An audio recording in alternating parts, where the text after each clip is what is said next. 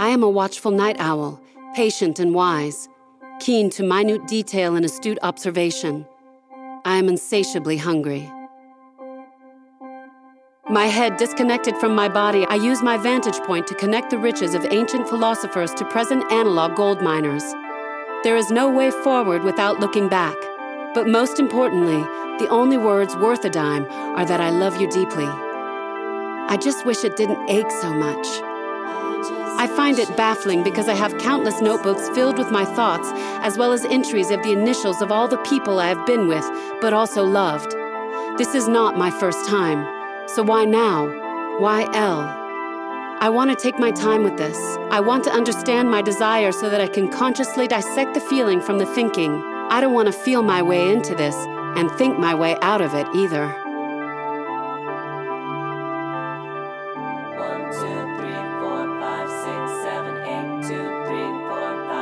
Male, female, hetero, homosexual, old, young, black, white, form, content, ethics, aesthetics, consciousness, sensuousness are not opposites at all.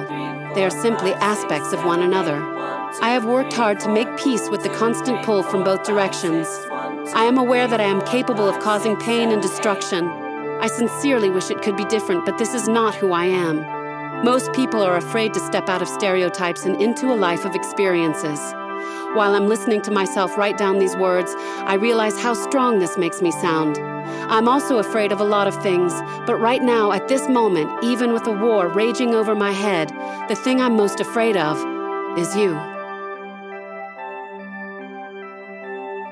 I wonder if I'm worthy. You are as stripped down of artifice as one can get. Your austerity and living, breathing lack of metaphor are the values and characteristics to which I have sworn my intellectual and philosophical allegiance. With you, there are no hidden meanings. I want to give myself to you the way that I have given myself to Sarajevo and the people of this country. I am humbled by their courage and I want to be here with them regardless of the danger. I feel the call of moral duty and noble civic action, and that is what brings me back here time and time again. This is a defining moment for Europe and for the rest of the world, but I seem to be the only Westerner who is willing to put my body in the line of fire. I cannot stand idly by while regarding the pain of others. Sarajevo is waiting. We are waiting for help to come. Sarajevo is waiting. We are waiting for help to come.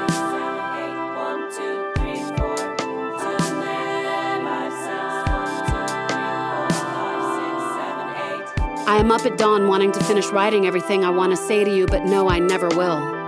L, in a couple of hours, I will be on a plane back to New York and I will run to your door. I will have the smell of fear and gratitude to be alive on me, even after a hot shower. It will take some time for me to free myself of the guilt of being one of a few to be able to leave a city that has been forgotten, to a city where the privileged do everything to be noticed by speaking loudly and obnoxiously above each other without the slightest worry that a sniper will shoot them down the second they walk out the door. The contrast of these two realities is jarring, eerie, and the world's silence deafening. Is all the world a stage and life but a dream?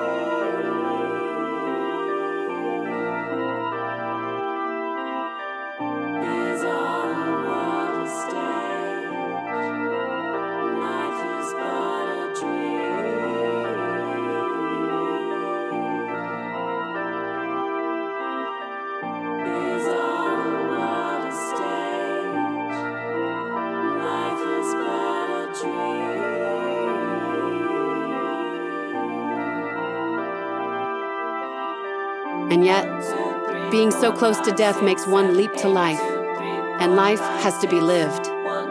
I have to allow myself to feel the truth of love, the abandon, uncuffed, arms spread, free of metaphor.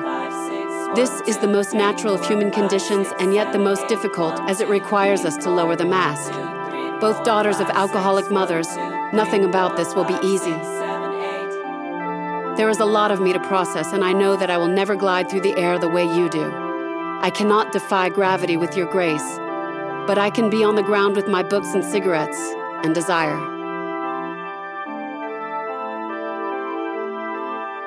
And indeed, it is only through the act of loving and being in love that the life of the mind can find its full expression.